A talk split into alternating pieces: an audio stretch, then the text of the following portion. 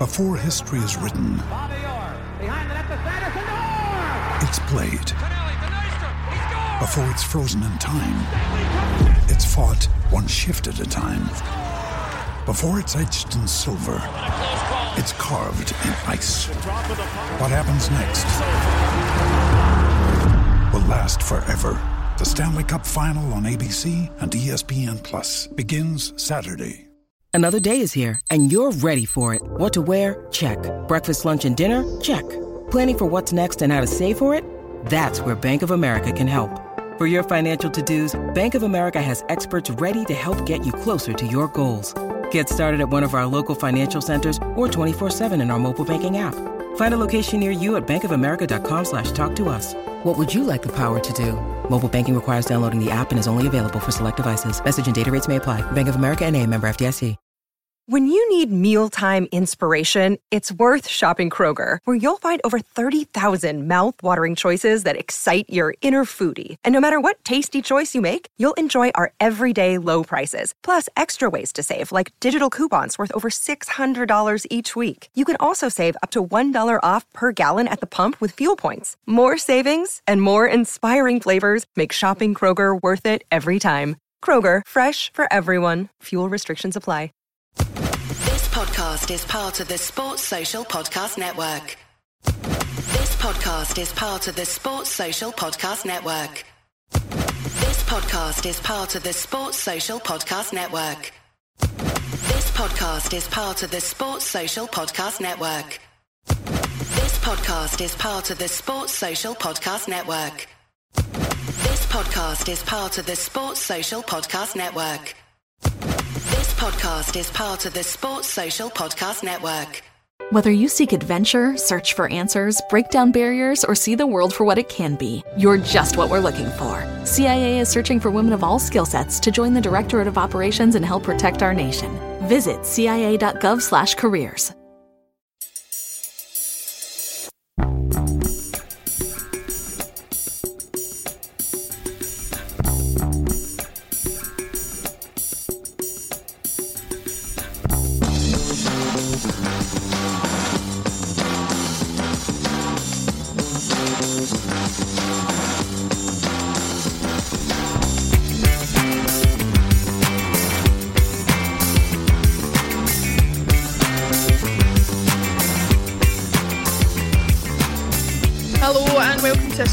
State Mind. It is Friday and uh, myself, Laura, I'm joined by Liam from Celtic Down Under. How you doing, Liam?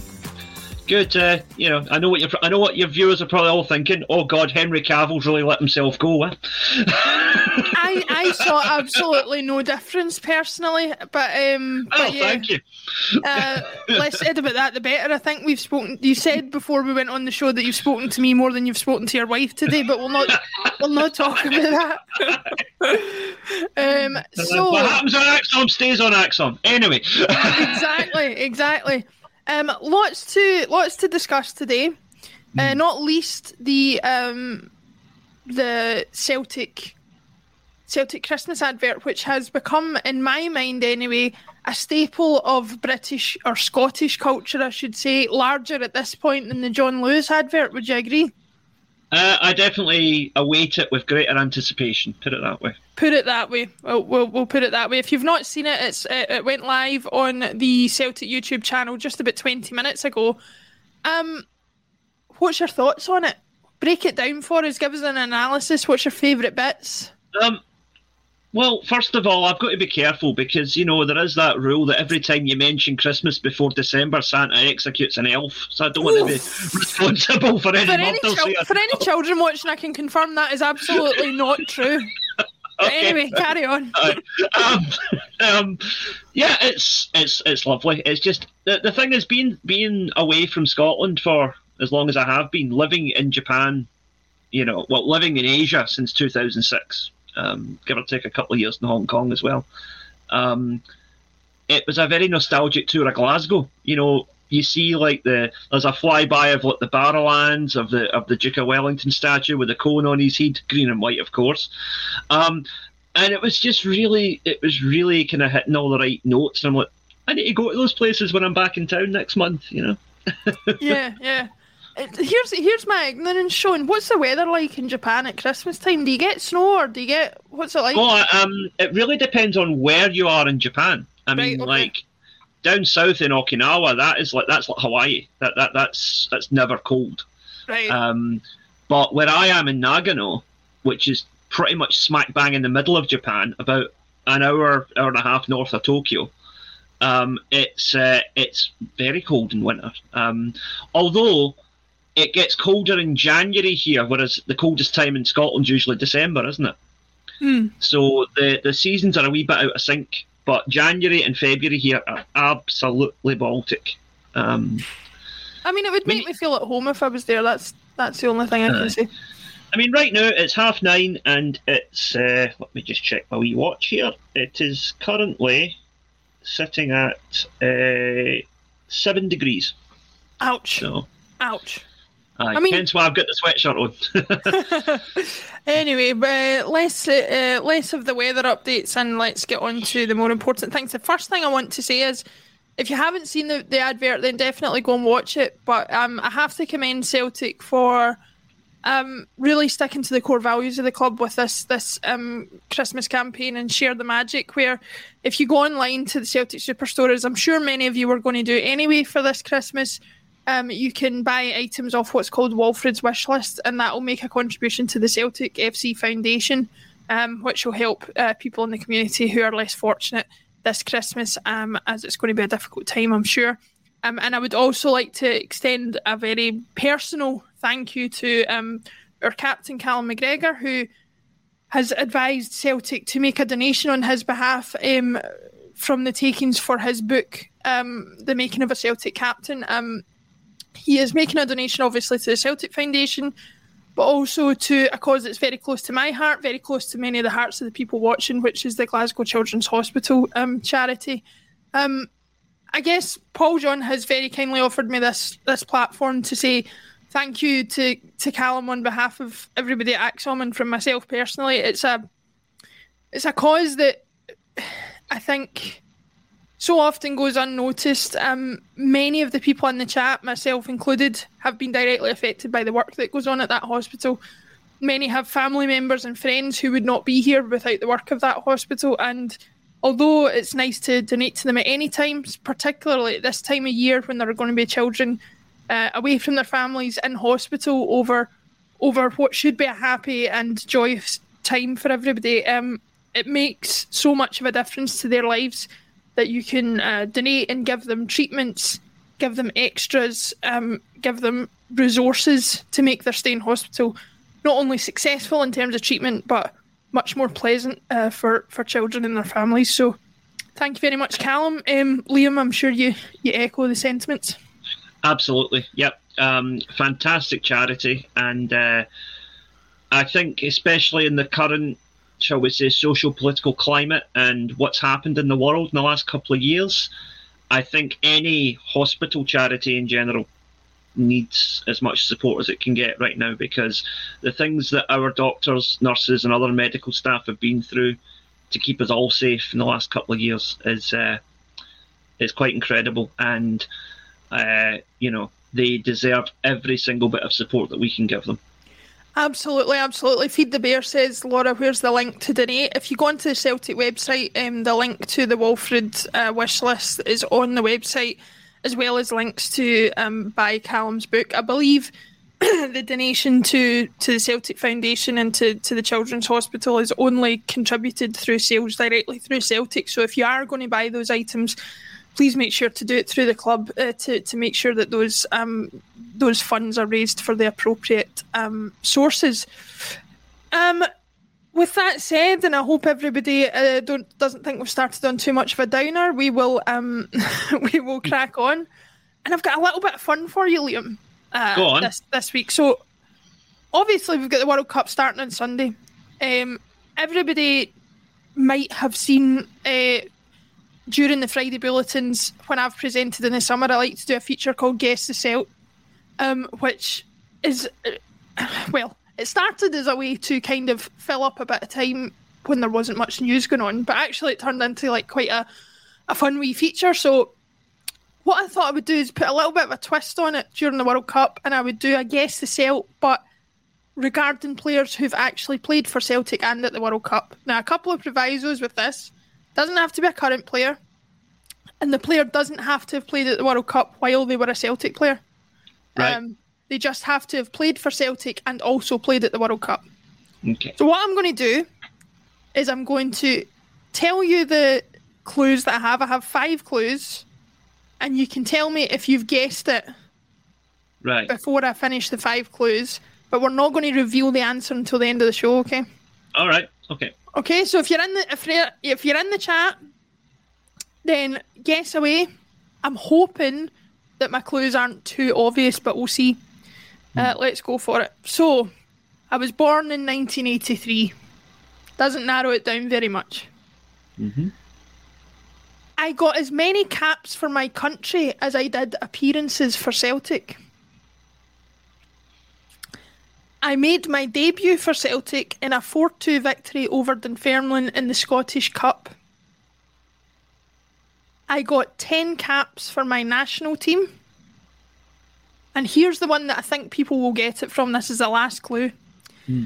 Despite only getting 10 caps for my national team, I was a runner up at a World Cup and appeared in the final. Who am I? Yeah, I know that. So I'm sure, I'm sure lots of people have got it. I've already seen it coming through in the chat. It's a little bit of fun. So um, we'll reveal it at the end of the show. But in the meantime, have at it and uh, see if you can find out who it is. I'm going to need to work harder according to the comments because I think people are getting it already. Um, anyway. I'm just worried if I can remember how to pronounce his name correctly. Well, well, we'll see, we'll see.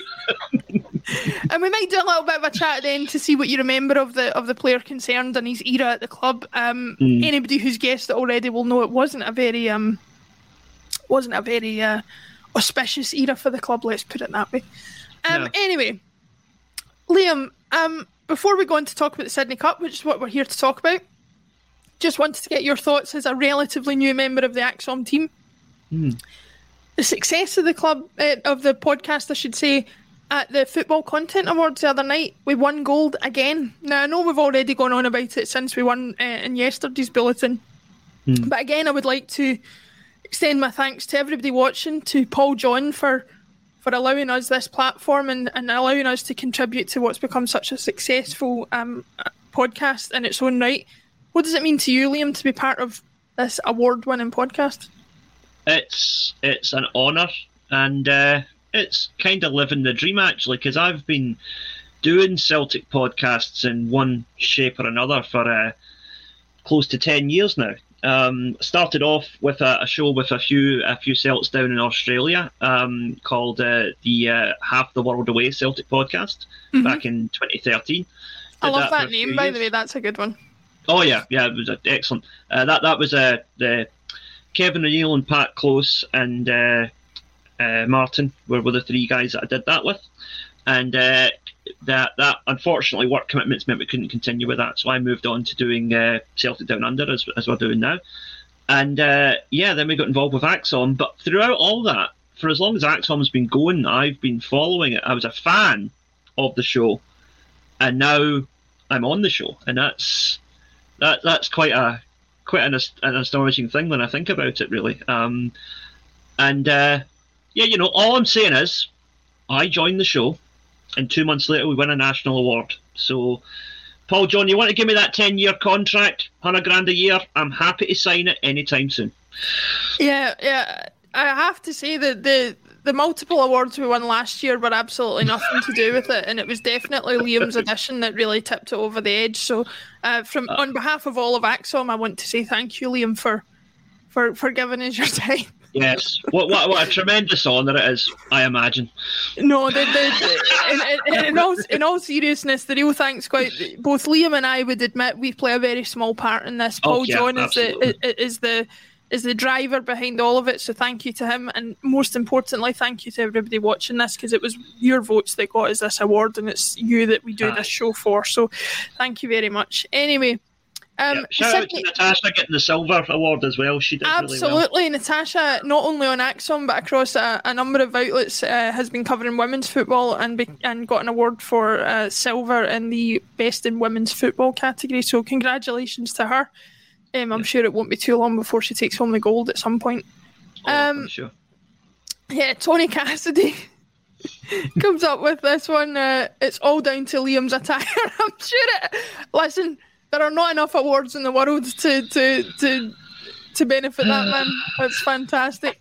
Um, but anyway, um, the Sydney Cup. I have to say, Liam, you might be in a time zone better acclimatized to this potentially. Mm. I am not, so I haven't actually managed to see the Sydney Cup highlights or anything like that. I don't even know where to to get them. Um, Aye. But in a way, I was a little bit shocked to see that we lost. But then that's maybe me doing a disservice to the Australian A League and the and the quality of the teams they're they're in. Um, a lot of people coming out having positive things to say about Sydney FC. Did you see any of the highlights? What was your thoughts on hearing the result? Yeah, well, first of all, I know he's I know he's not listening because he doesn't speak English. But thanks to my boss yesterday for letting me go ten minutes early so I could get home in time for kickoff. Excellent, excellent. um, uh, it was, uh, uh, yeah, I, I, really was pleasantly surprised at what a competitive game it was. Um, mm-hmm. Now, obviously, Celtic, particularly in the first half, it was a, a weakened team. And more importantly, it was a group of players who it was quite obvious are not used to playing with each other. Particularly the defence didn't seem to know where to go half the time. Uh, Bernabei, in particular, was frequently caught well out of position. Um, but but uh, Sydney were a breath of fresh air. It was really good to see a team for once come at Celtic and have a go and make a really good, entertaining spectacle of a game. And you know what? They were worthy of the win in the end. I don't grudge them it at all. Um, I think this is a great vindication of the A League as mm-hmm. a, a football level that is quite often. I mean, I'm you know I'm a big advocate for the J League. I think the J League is a fantastic league. It has produced some great players down the years, some of which are currently at Celtic, but also it has the the competitiveness which other leagues don't, because basically a different team wins the J League every year. Mm-hmm. And I think the A League is quickly ascending to that same level. I think the A League it's maybe not quite there yet, but I think in a year or two, with the with the continued development, the A League will be as entertaining a spectacle and as as high a level of quality as the J League. It may even surpass it. Um, you know, it, it's interesting to get your perspective on this, and we will get back to Celtic in a second. But just because because you're living in a different part of the world um, and have a different perspective on it all, I wonder if does the does the lack of quality across like the Asian Champions League hold back the, the leagues themselves? Do you think? Because I know, I know that a lot of the European leagues benefit from this hallowed turf of the Champions League, um, and getting to that level and striving to reach that level. I, I don't know. Does the Asian Champions League have that same cachet uh, amongst the domestic leagues in that part of the world? Uh, no, it doesn't, and there's a couple of reasons for that. First of all, um, in the the Asian Champions League context, you have basically Japanese teams, Korean teams, Australian teams, and Chinese teams. Those are the only ones that really have a realistic chance of winning it. So you've kind of got the same problem as Europe in the sense that you've got these four or five big nations in the in the sense of the, the development of football that dominate, and that makes it less of a spectacle for anyone who's from any of the other countries that are watching. That is why you know when you look at, for example, in the World Cup, you see squads like Saudi Arabia who do not have any overseas players, um, and it's because their league has not developed to the extent that it needs to. And then, but going to the other extreme, you've got China, who their club teams do all right in the Champions League, but they are utterly rank rotten at international level. Mm-hmm. And the main reason for that is because they are about 20 years behind Japan in terms of the development of the league. Because Mhm. Japan had the same problem initially. When the J League launched in 1993, it was mostly just a retirement home for foreign stars. You Mhm. had Gary Lineker, Zico, Pierre Littbarski, um, you know, numerous other great, great players in their day, but clearly past their prime and went to Japan for one last payday. Fun Mhm. fact: Lubo actually signed for JEF United Chiba. Um, but I When was that? he- I think it was after he left Celtic, but I don't know if he ever actually played for them. Um, it was a Wow. bit of a weird contract situation, but uh, um, he was on the books of Jeff United for a brief period. Um, Wow. but uh, now, as time's gone on, the Japanese have moved away from that, and they actually have uh, basically a five foreigners rule now, essentially, where you can only have a maximum of five foreign nationals in your squad, um, which leads to greater development of Japanese players. Also leads to a lot of Brazilians and Koreans taking Japanese passports, but that's another. Um, I was uh, going to say I've seen a few Brazilians playing for the Japanese national team over the years. yeah, aye. but but you know those guys, you have to be in Japan for at least five years to qualify for that, so they've earned Yeah. that right. You know, Yeah. Um, Uh, and- we've had this conversation before um, about you know representing the country you want to represent. It might not need to be the, the, the country of your birth, so that that's fair enough. Mhm. Um, I guess in a wider context, looking looking back at Celtic and the the the, the Australia. sorry, sorry, just- Laura. Just to, just to finish up my point. Yeah, there, what- sorry, what on you go. getting at, sorry, the Chinese league is is still at that stage yes. where they are a retirement home for past it uh, European players. And they haven't progressed beyond that. Now, the J League progressed beyond that within about five years. China hasn't yet because there's too much money and not enough effort going in. They think that if they just keep throwing money at it, it's going to magically produce this generation of brilliant Chinese players. Yeah. And the thing is, once it clicks for them, China will probably within the next 50, 60 years win the World Cup. Because just on sheer population numbers, once enough of them start playing football, they're going to produce a world class team. Yeah. Yeah. if, Um, a, if a country the size of the Netherlands can produce the kind of uh, footballing pedigree that they have, uh, I know they haven't won the World Cup, but if they can produce the kind of footballing pedigree that they have, then I'm sure a country the size of China can. They probably could have 10 or 20 teams worth of players that could do that. So um, it'll be interesting to see. But um, focusing back on Celtic and focusing on on uh, the Sydney Cup. I know we I know we discussed this issue uh, in the in the run up to it and, and back when it was announced. Um, but now that it's here, now that you're seeing some of the publicity that's coming out, you know the the New South Wales governor or whoever it was, you know, getting pictures taken with the Celtic team, talking about the amount of money that it's bringing into the local economy.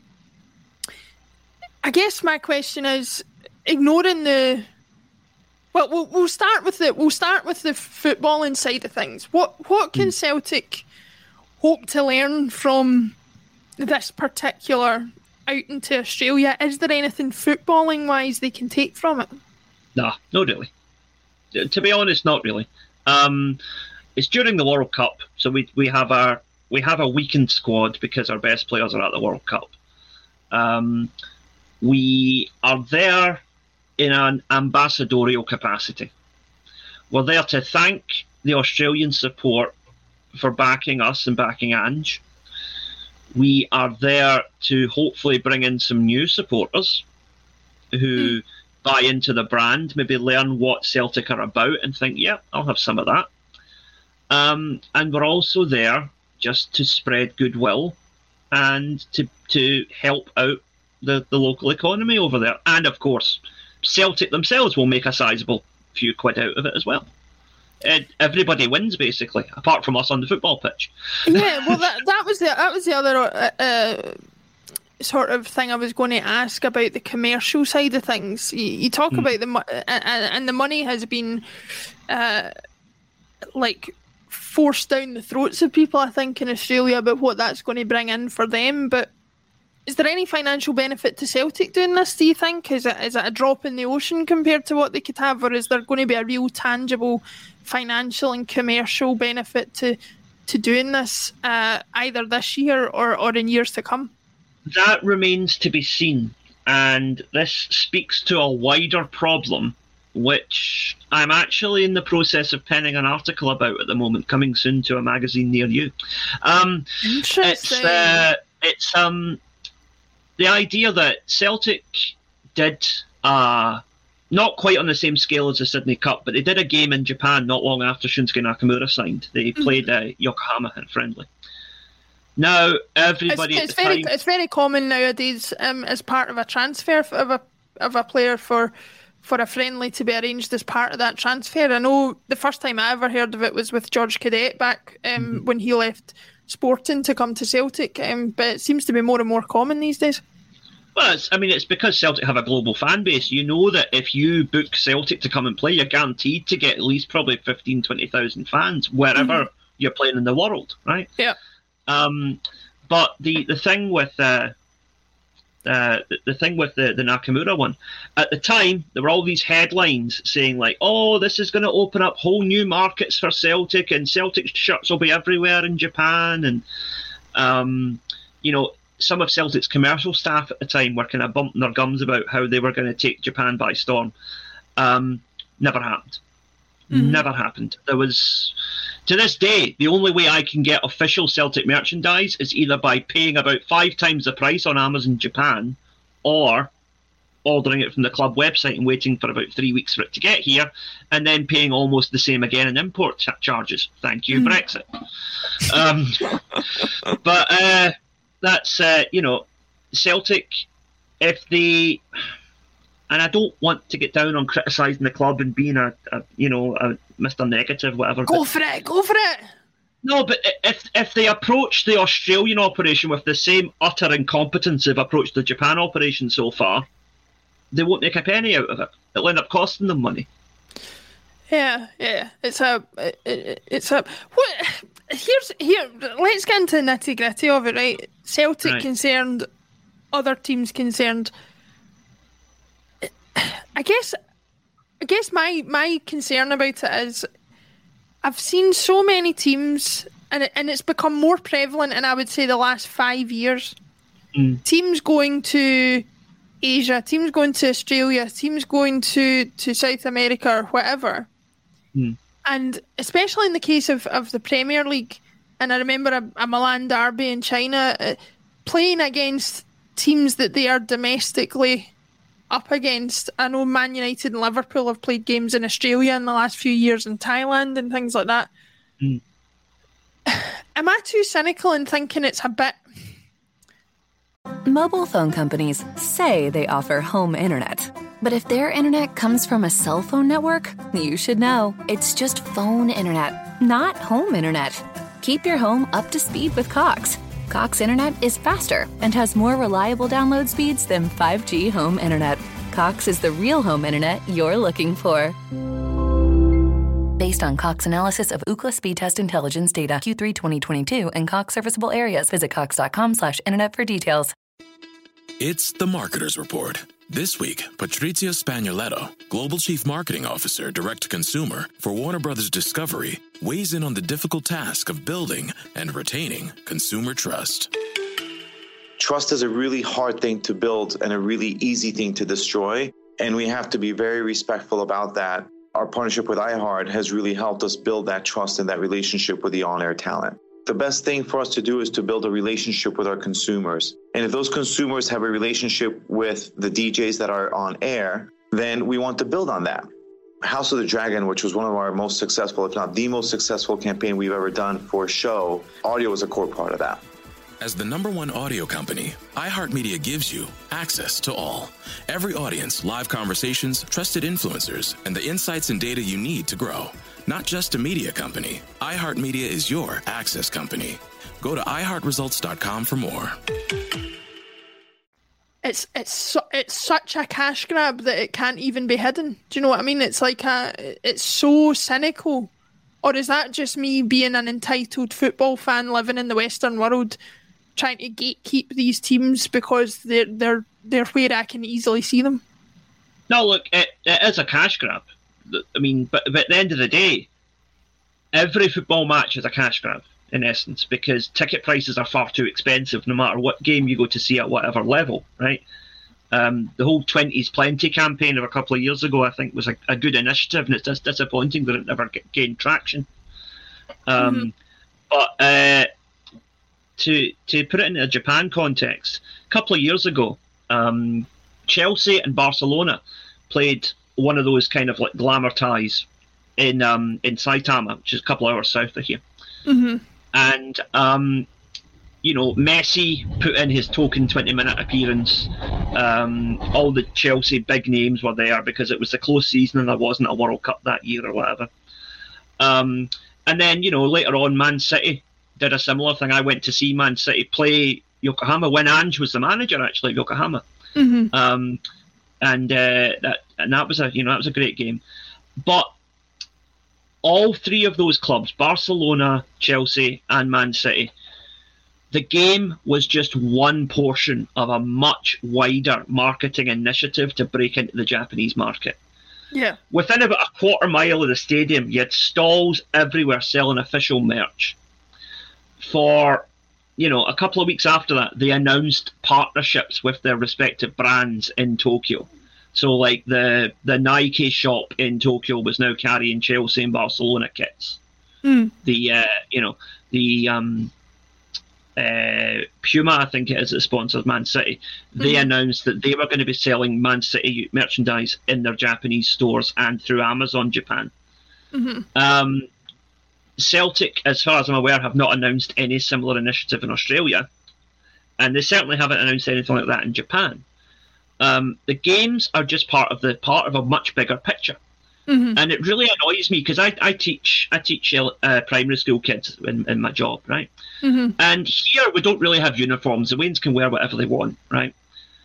And every time I see a kid wearing a Barcelona shirt or a Man City shirt or a Liverpool shirt or a Chelsea shirt, I think, but for us spending a few quid on marketing, that could and should be a Celtic top. Mm-hmm. Mm-hmm.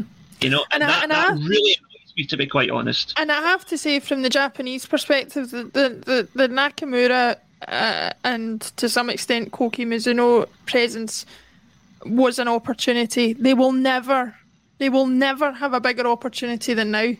They've no. got three superstar Japanese players playing in the Celtic team, and they have one of those players representing Japan at the World Cup while he is a Celtic player there will be no bigger opportunity, but it, it remains to be seen if they can if they can make the most out of that. Um, looking at the rest of the uh, uh, uh, of the World Cup break for Celtic, mm. We don't, as far as I'm aware, beyond the Sydney Cup, have have many fixtures scheduled, um, if any at all. Do you think? Do you think that's a missed opportunity? Do you think there's a possibility to to to you know, more regularly put fixtures in. It didn't need to be as crammed as like a domestic calendar would have been, but certainly there will be other clubs, I'm sure, and other players who who are not going to the World Cup who will need to be kept fit. Would you have expected to see more by the way of uh, even closed door games, or do you think that's maybe going on without us knowing? Well, I mean, for example, next week uh, Roma are playing two friendlies in Japan. Uh huh. Um, so it's uh, you know it's I think what is it 17, 16 17 hour flight from Glasgow to Australia right but from Australia up to Japan is only about eight or nine hours mm-hmm. so it's the same as like if Celtic were going to play I don't know a team in Kazakhstan or something right it's like a, it's like one of those long distance European ties but why couldn't they maybe take a week and do a training camp in Australia, then come up to Japan and play a game, then head back to Scotland. It's it's basically on the way, you know. Mm-hmm. Um, and I think that would have really given them a chance to, to have market penetration in both both areas. Yeah, that, um, that's that's fair. Um, our, the underwater cabbage salesman comes in and says, um, next season, Laura is most likely for a Japan trip. Do you agree with that? Do you see that happening? I think I think they need that. The, there's two key factors to, to a potential Japan trip for Celtic. One is, I think the the way for it to have maximum impact is to be done while they've still got um, Maeda, Furuhashi, Hatate and Ideguchi all at the club, but also a key to that is going to be that Ange is still at the club because Ange mm-hmm. has got perhaps I don't know you you're better placed to say than me, but as big, if not a bigger following than those players in Japan because of his work with Yokohama, um, and and perhaps the idea of going to see a Celtic team for a Japanese fan is not as enticing if Ange isn't the manager. And I say that thinking that we will be lucky if Ange stays with us probably another couple of years. Well, you know, I can directly relate to that because back in August, I was down in the uh, the, the, Japan Football Museum in Tokyo, mm-hmm. and I had my, my new Celtic top on with uh, Daizen's name and number on the back, right? Because he used to play for my local team here. Mm-hmm. And the staff at the museum came up and spoke to me in, in Japanese, but she said, uh, "Oh, I see you've got Celtic shirt on." Now she saw that it had, you know, Daizen on the back of it, right? And she was like, Celtic, Postecoglou. Mm-hmm. Didn't mention Daizen, didn't mention Kyogo, didn't mention Hatate. She was like, Postecoglou, because she was a Yokohama Marinos fan. And she said, yeah, that guy is basically, he's a god to us because he, he, won us our first championship in years. Mm-hmm. And he did it basically from nowhere because Yokohama were a mid-table team when, when, when Ange came in. Yeah. It's a, it's a, it's a, it's a, an interesting factor, and it, it was something that I thought to myself when I when I was considering. You know, I, I'm surprised they've not booked some sort of trip to Japan already. But if they're going to, it surely needs to be, uh, surely needs to be with with Ange at the helm. Um, Magnet sixty seven comes in and says that my player was too easy. I fear it was. Um, but you, you've all got me riled up. Next Friday it will not be so easy, so we'll we'll yeah. wait and see. Um, another thing I wanted to talk about today, uh, I'm just going to pull up here. Um, Aaron Mooy has been speaking to, to the Herald ahead of his um, trip to Qatar for the World Cup to represent Australia. Um, along with uh, along with Maeda, he is another Celtic player in the current squad, along with um, Josip Juranovic for Croatia, who is going to be representing uh, their country at the World Cup, Cup as well as um, Cameron Carter Vickers for the USA. But Aaron Mooy was talking to the Herald and talking about how much he's benefited out of, of his move to Celtic, and I just wanted to to to read a little bit out of what he said. Um, he said it was a tough time when I was training in a local park in the summer. I was back home from China with my family, and so there were positives there, but I wasn't playing much football. But then I'm joined Celtic, and I'm loving it here. I'm going to the World Cup it's fair to say Celtic is one of the best moves I've ever made. It's just an amazing club, and the fans are incredible. It's a demanding club, but you want to be testing yourself in these kind of situations. Playing for a big club is demanding, and I just want to give my best. I joined Celtic later in the summer, and I agree with the manager when he said I can only get stronger in the season. Uh, as a professional footballer, that's what you want to do. You always want to improve. And he goes on to talk about how playing in the Champions League has potentially helped him prepare for the World Cup and the rigours of that and, and all that kind of thing. Uh, a little bit of a discussion before we talk about the, the, the wider aspects of what he's talked about there. Aaron Mooy in and of himself, how much of a how much of a positive influence has he been on Celtic as much as, as Celtic has been on him? Because I know he's not always get the, the the most positive feedback or or in glowing terms. He he's a bit of a slow player. He plays a little bit differently to what you would expect of an Ange team. But I, I would say overall, when I when I look at it from from a bird's eye view, I think he's probably had a, a, a more positive impact than negative one since he came to Celtic. Do you agree with that? Well, I'm gonna I'm gonna actually paraphrase something that uh, Zinedine Zidane actually said once. Um, okay. He was talking about when he played for Real Madrid and he said um, he said for every player like myself, there needs to be a Claude Makélélé who does the hard work so we can do the fancy stuff. And I think that's kind of what Aaron Mooy is doing. He's doing the simple things and doing them really well, which mm-hmm. frees up Hatate and Kyogo and Jota to do the more, and Haksabanovic more recently to do the, the fancier stuff. Mm-hmm. Um, every team needs that kind of uh, steady hand in the midfield, and I think Mooy really, really gives us that. It's uh, it, it's I, I, I'll be honest. I was not sure when when we signed him. I thought he was, I thought he was too slow for and just very fast and very aggressive style of play. Mm-hmm. But again, it's about how you fit into a system. And Ange obviously knows his team far better than we do, and he saw that Aaron Mooy was a a, missing piece of the puzzle. And the longer the season goes on, particularly with Callum McGregor getting injured, that is playing out more. You're seeing what a valuable asset a guy like Mooy is. Mm-hmm. Um, plus, our squad profile, we skew towards sort of 25 years old and under. So having yeah. that that older head on the pitch as well is of benefit to to the entire team. I think. Yeah, I, w- I would certainly agree with that. I think he um I think he definitely doesn't do the glamorous things, but if there's one thing that I've learned as far as having Ange as the as the manager is, for all I think, one way, more often than not, if I disagree with Ange, he goes on to prove you wrong. He, he, there's a reason why he's picked Mooy. I, I, guess I was just surprised at him being involved because to me he's the antithesis of everything that an Ange player is. But I guess that's the whole point of him being there is to offer that difference and offer that calming uh, influence off the bench that sometimes we do need. Um, it's the one downside of the of the early part of Ange's Celtic career was you just felt we were a bit um, frantic in the way that we did things, and perhaps that he he might be that calming influence that we need. Well, you think I think of another more recent example, right? And excuse me, excuse my language. I'm going to invoke the name of a of a, of a Rangers player here. Um, Rino Gattuso playing for Italy at the mm-hmm. 2006 World Cup, right? Now he was surrounded by guys like Pirlo and you know real class acts um, on on the football field. He was not a classy player, right? You cannot tell me Rino Gattuso was a classy player. He wasn't. He was a he was a, a grafter, and he was a bit of a thug when he had to be.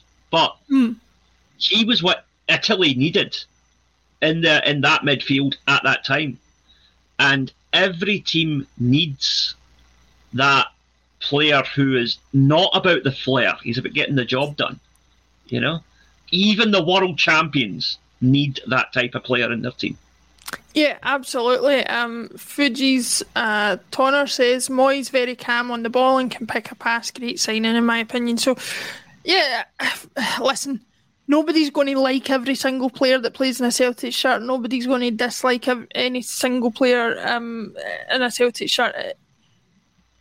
I guess in this occasion, you just choose to see the positives where they are, and I think Mooy definitely brings those. Um, and I think he's been, uh, I think he's been, like I said, more of a positive signing than than anything else for Celtic. Um, looking at the wider points of what he was talking about to to the Herald, the fact that Mobile phone companies say they offer home internet. But if their internet comes from a cell phone network, you should know. It's just phone internet, not home internet. Keep your home up to speed with Cox. Cox internet is faster and has more reliable download speeds than 5G home internet. Cox is the real home internet you're looking for. Based on Cox analysis of Ookla speed test intelligence data Q3 2022 and Cox serviceable areas, visit cox.com slash internet for details. It's the Marketers Report. This week, Patrizia Spagnoletto, Global Chief Marketing Officer, Direct to Consumer for Warner Brothers Discovery, weighs in on the difficult task of building and retaining consumer trust. Trust is a really hard thing to build and a really easy thing to destroy. And we have to be very respectful about that our partnership with iHeart has really helped us build that trust and that relationship with the on air talent. The best thing for us to do is to build a relationship with our consumers. And if those consumers have a relationship with the DJs that are on air, then we want to build on that. House of the Dragon, which was one of our most successful, if not the most successful campaign we've ever done for a show, audio was a core part of that. As the number one audio company, iHeartMedia gives you access to all. Every audience, live conversations, trusted influencers, and the insights and data you need to grow. Not just a media company, iHeartMedia is your access company. Go to iHeartResults.com for more. He feels like the level that's been offered to him at Celtic, the demanding nature of the club, the Champions League football, the the the fact that playing at that higher level has has put him in good stead for going to the World Cup. How important is that, do you think, to to continuing to attract new players going going forward? The the constant appearances in the Champions League and and the demands that that brings with it. Well, I mean, it's the it, it's the perfect advert. Um, you look at somebody like Aaron Mooy, and and I mean absolutely no disrespect to the guy, but compare that to Tom Rogic. Mm. Now, Aaron Mooy came to Celtic knowing he wasn't guaranteed to start every game, worked his socks off, got into the squad, did well, got back into the Australia team, did well, and now he's at the World Cup. Tom Rogic mm. decided that it was time to move on. Um, took far too long to find another club, couldn't break into the team, and now is uh, an outcast in the national team. Mm. And you know, it's it's sad, but we we may never see Tom Rogic play top level international football again. Yeah, and it's you know, I wonder if he looks back and, and sees what Aaron Mooy is saying and thinks, hmm, maybe maybe I left Celtic a wee bit too soon. Well, uh, the, the, the Tom Rogic situation, and I'm quite happy to go off on this t- tangent with you. Tom Rogic, Rogic situation is one of the strangest I've ever come across. I mm. I would love to pick Jared's brains on this particularly because he'll be better placed probably than either of us to discuss it. But yeah, my understanding from from discussions that I had with people who are much more in the know than me was that Tom Rogic and his, his young family had had spent enough time away from home and were were leaving Scotland essentially to go back and settle in Australia where he was going to play out the last couple of years of his career and then do whatever he was going to do after football. And here you're in a situation where he's ended up coming back to Britain, playing for West Bromwich Albion, who I would I would guess would not have been a, a, a destination he would have picked off the bat over remaining at Celtic. I mean, hmm. and certainly one that's possibly contributed to him not getting into the World Cup squad, where you might say if he'd stayed at Celtic and played under Ange in this particular team, he would be going to that World Cup.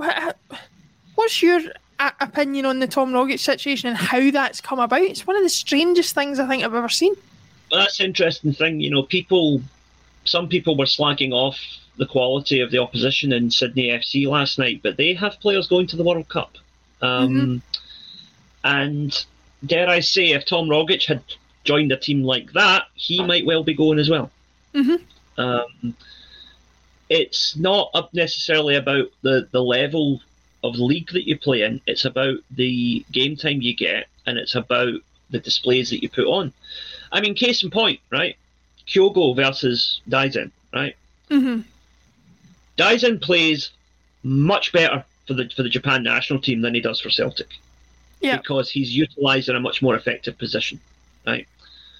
So the Japan manager goes on, how does he play when he plays for me?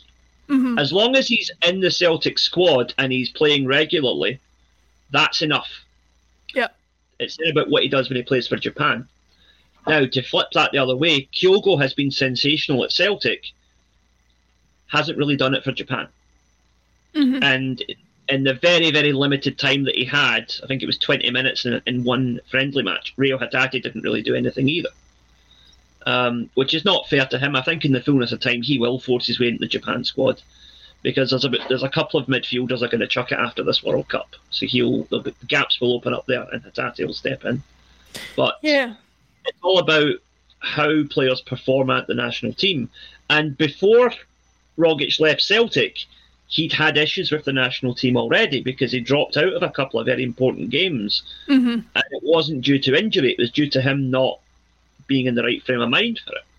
Mm-hmm. Which I'm not going to disparage or comment on anyone's mental health issue that I don't know about because I don't know what's going on in his head, and I'm not. It's not my my place to try and speculate. But the fact of the matter is that coupled with him leaving Celtic, coupled with him taking far too long to find another club, coupled with him going to a very obscure club that is not going to really get you noticed as much as playing in the Champions League or playing in the Australian domestic league would. Um, he pretty much self sabotaged his chances of going to the World Cup. I think. Mm-hmm. Um, well, uh, Daniel F quite rightly points out. Uh, let's also remember he's going through some personal things. Yeah, Rod, Rogic, exactly. that is now. Uh, I don't, I don't know the nature of those. We're just, we're just uh, talking here about the about the football and impact, and so, um, uh, yeah. So uh, it's fair enough to, to take all that into account, and it's maybe an indication that as much as as mental health situations have become less taboo over the years, we're still not over that particular hurdle, and it still negatively impacts people a lot more than than we would like to suggest in terms of the perception of them as as players. You know, we wouldn't we wouldn't um, question his inability to play for his country if he had a broken leg, but the but the mental aspect of things doesn't get the same amount of respect. So, all the best to him for for the future and wherever that takes him. Yeah, if, Um, if anything I said there came across as condescending or insulting to Tom, I, I apologise because that was not my intention. No, I don't. I don't think he I- did. I just think that the way things came together, it was a perfect storm to mean that he wouldn't go to this World Cup Yeah, through, through I- no fault of his own. No, I think I think that was clear. We just uh, I just thought Daniel raised a, a good point, and it was good to Yeah. good to clarify that. So, um, we're going to spend the last fifteen minutes. I was going to say talking about something a little bit more fun, but bearing in mind the player we're about to talk about, uh, it's probably not going to be too fun. So, for anybody watching who was here at the start of the show, let me just pull up the clues that I had. Um, we're doing a guess the cell World Cup version for the World Cup. So it's Edson Braafheid. I was born in 1983. I got as many uh, caps for my country as I did appearances for Celtic. I made my debut for Celtic in a 4 2 victory over Dunfermline in the Scottish Cup. I get 10 caps for my national team, and despite only getting 10 caps for my national team, I was a runner up in a World Cup and appeared in the final. I would. I would love to know, and maybe a stato out there, maybe Alan Morrison, our very own Alan Morrison, if you're watching. I would love to know if there's a player with less caps for their country who's appeared in a World Cup final. It can't. There can't be many, but uh, this is this is the man right here who I'll just show you. Uh, Edson Braafheid is the gentleman concerned, and that's him in the World Cup final itself, uh, taking on a certain Andres Iniesta, who has his own links to Celtic now that now that uh, Kyogo is playing for us. Um, uh, Liam, I have to say, Edson Braafheid played for Celtic uh, in- in a loan spell that lasted 10 matches in the 2009 10 season.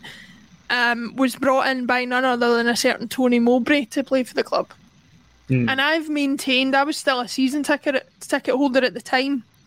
I've maintained that that single season, prior to Dubai Gate and everything that happened with Liam, uh, with Liam, with Neil Lennon's uh, departure, I'm getting blamed for everything they do. um, prior to prior to Neil Lennon's departure, the, the Tony Mowbray season was perhaps the worst season I've had as a Celtic supporter, and Edson Braafheid in my head kind of encompasses that. Is that an unfair statement to make? Is that too much to put on his shoulders? encompasses it in the sense that he had an absolute shocker at Celtic, but then went on to play in a World Cup final. So clearly he was a player, right? As as were several of the members of the Celtic squad at that time, Mhm. who were shocking for us, but went on to be very successful elsewhere.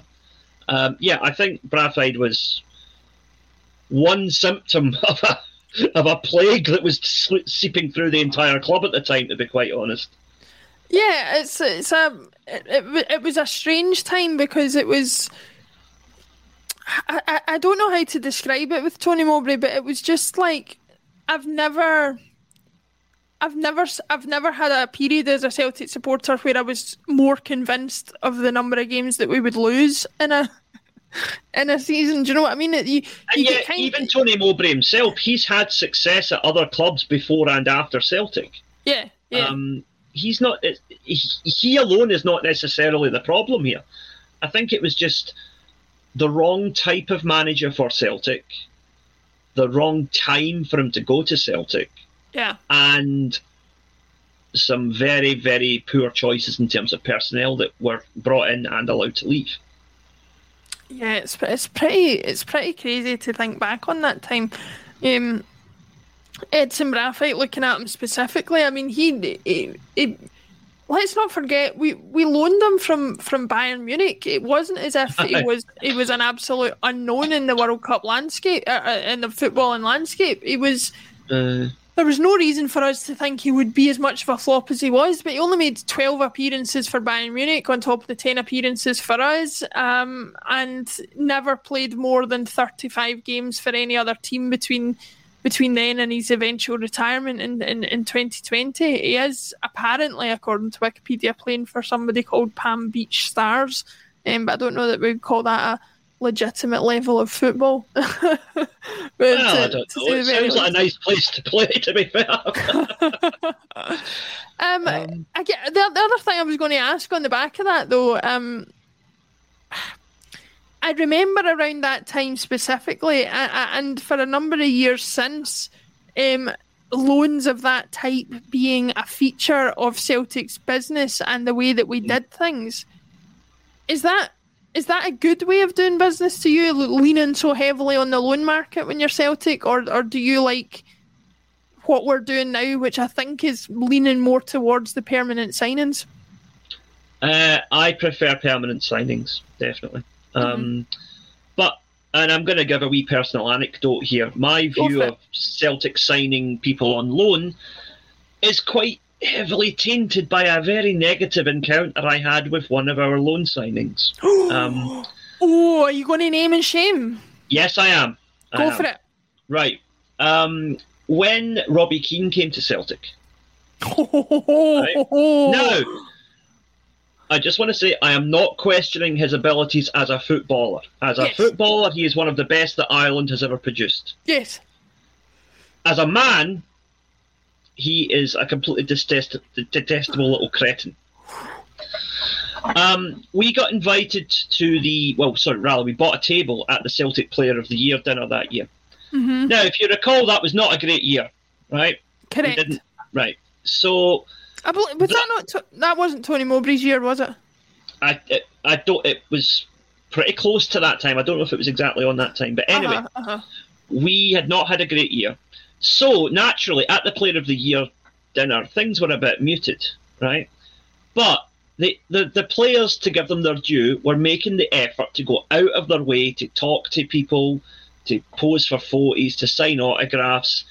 Anything you wanted was mm-hmm. was there, right? Because they realised they owed the fans because of what we'd had to put up with that season. Yeah. Uh, Robbie Keane made a token about twenty minute appearance and then started swearing at me when I asked if I could take take a picture with him.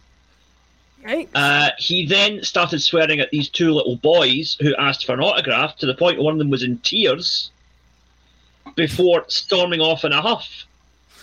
Um, right. I don't know who pissed in his chips that night, but uh, you know he was obviously very unhappy with something.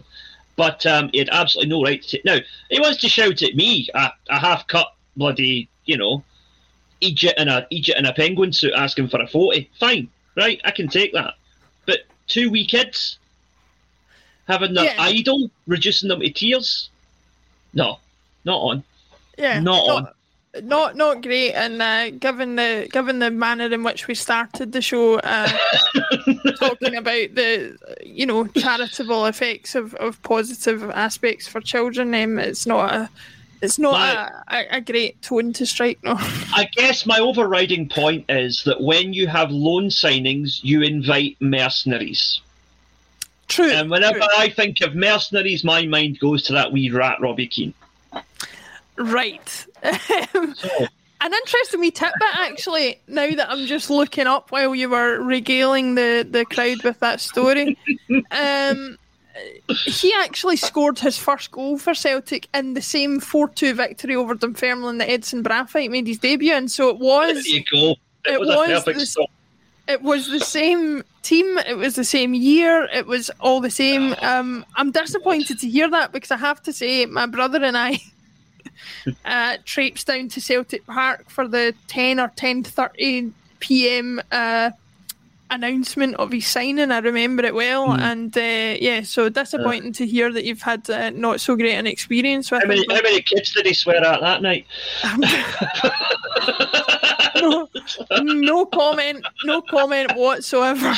uh, I can't, I can't, I can't attest to the positive or negative natures of his character. So, um, uh, with that said, I think we'll probably call it a day there. Um, it's been a, it's been an interesting one though. Plenty to discuss, even though there's not a lot going on in the Celtic world at the moment.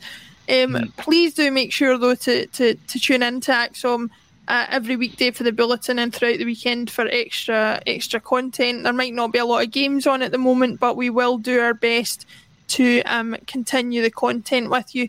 If you've got anything you would like to see us do, then please let us know in the comments or on the socials.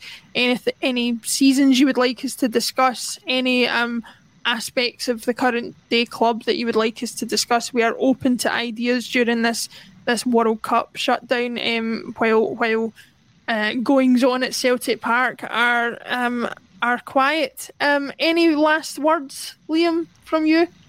Um, no, I'm just going to say the um, you know World Cup kicks off this weekend, and I know that for various reasons, some people are going to watch it, some people are not. Um, but just a more general point, I just want to say that football is football, politics is politics. Often those intermingle, and I accept that. If you don't want to watch this World Cup, that's fine. Good for you. You do that. I'm going to watch it and I'm going to enjoy it. But I do not in any way condone or support what the Qatari government is doing to various people of various minority groups. I think that's fair to say, and I think that would be echoed by myself and most of the people watching this show. So, um, with that in mind, uh, we will see you next week when we will be deep in the thick of World Cup football, and we'll certainly be talking about the impact of current Celtic players. Hopefully, Daizen Maeda will have made a positive impact. Hopefully, hopefully Cameron Carter Vickers, hopefully uh, Juranovic, and hopefully who am I missing? Aaron Mooy is the other right. one. Uh, and if, so, I, if I've mysteriously disappeared next week, well, someone needs to look into Robbie Keane's Yakuza connections. no, thank you, Liam. All the best to our boys at the World Cup. We will be watching with bated breath. Um, and Juranovic, if you and your Croat uh, compatriots can bring home the win, then that'll get me a tidy wee sum from the from the family sweepstake. Liam, thank you very much for joining me. Everybody, Cheers. we will see you again very soon.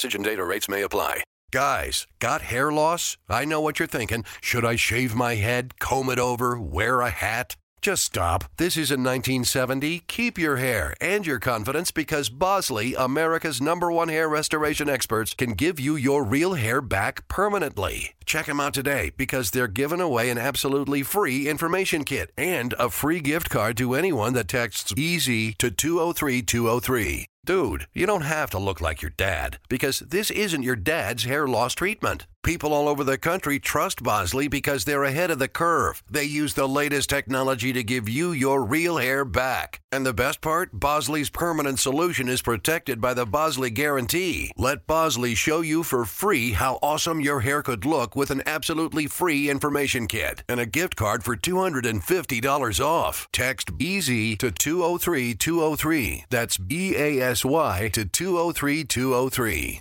Mobile phone companies say they offer home internet. But if their internet comes from a cell phone network, you should know. It's just phone internet, not home internet. Keep your home up to speed with Cox. Cox internet is faster and has more reliable download speeds than 5G home internet. Cox is the real home internet you're looking for. Based on Cox analysis of Ookla speed test intelligence data Q3 2022 and Cox serviceable areas, visit cox.com/internet for details. Sports Social Podcast Network. At Discount Tire, we know your time is valuable. Get 30% shorter average wait time when you buy and book online. Did you know Discount Tire now sells wiper blades? Check out our current deals at discounttire.com or stop in and talk to an associate today. Discount Tire. Let's get you taken care of. Sports Social Podcast Network. Sports Social Podcast Network. Sports Social Podcast Network. Sports Social Podcast Network. Sports Social Podcast Network. Sports Social Podcast Network. Sports Social Podcast Network. Step into the world of power, loyalty, and luck. I'm gonna make him an offer he can't refuse. With family, cannolis, and spins mean everything. Now, you wanna get mixed up in the family business. Introducing The Godfather at ChumbaCasino.com. Test your luck in the shadowy world of The Godfather slot. Someday, I will call upon you to do a service for me. Play The Godfather now at ChumbaCasino.com. Welcome to the family. No purchase necessary. VGW Group. Void where prohibited by law. 18 plus. Terms and conditions apply.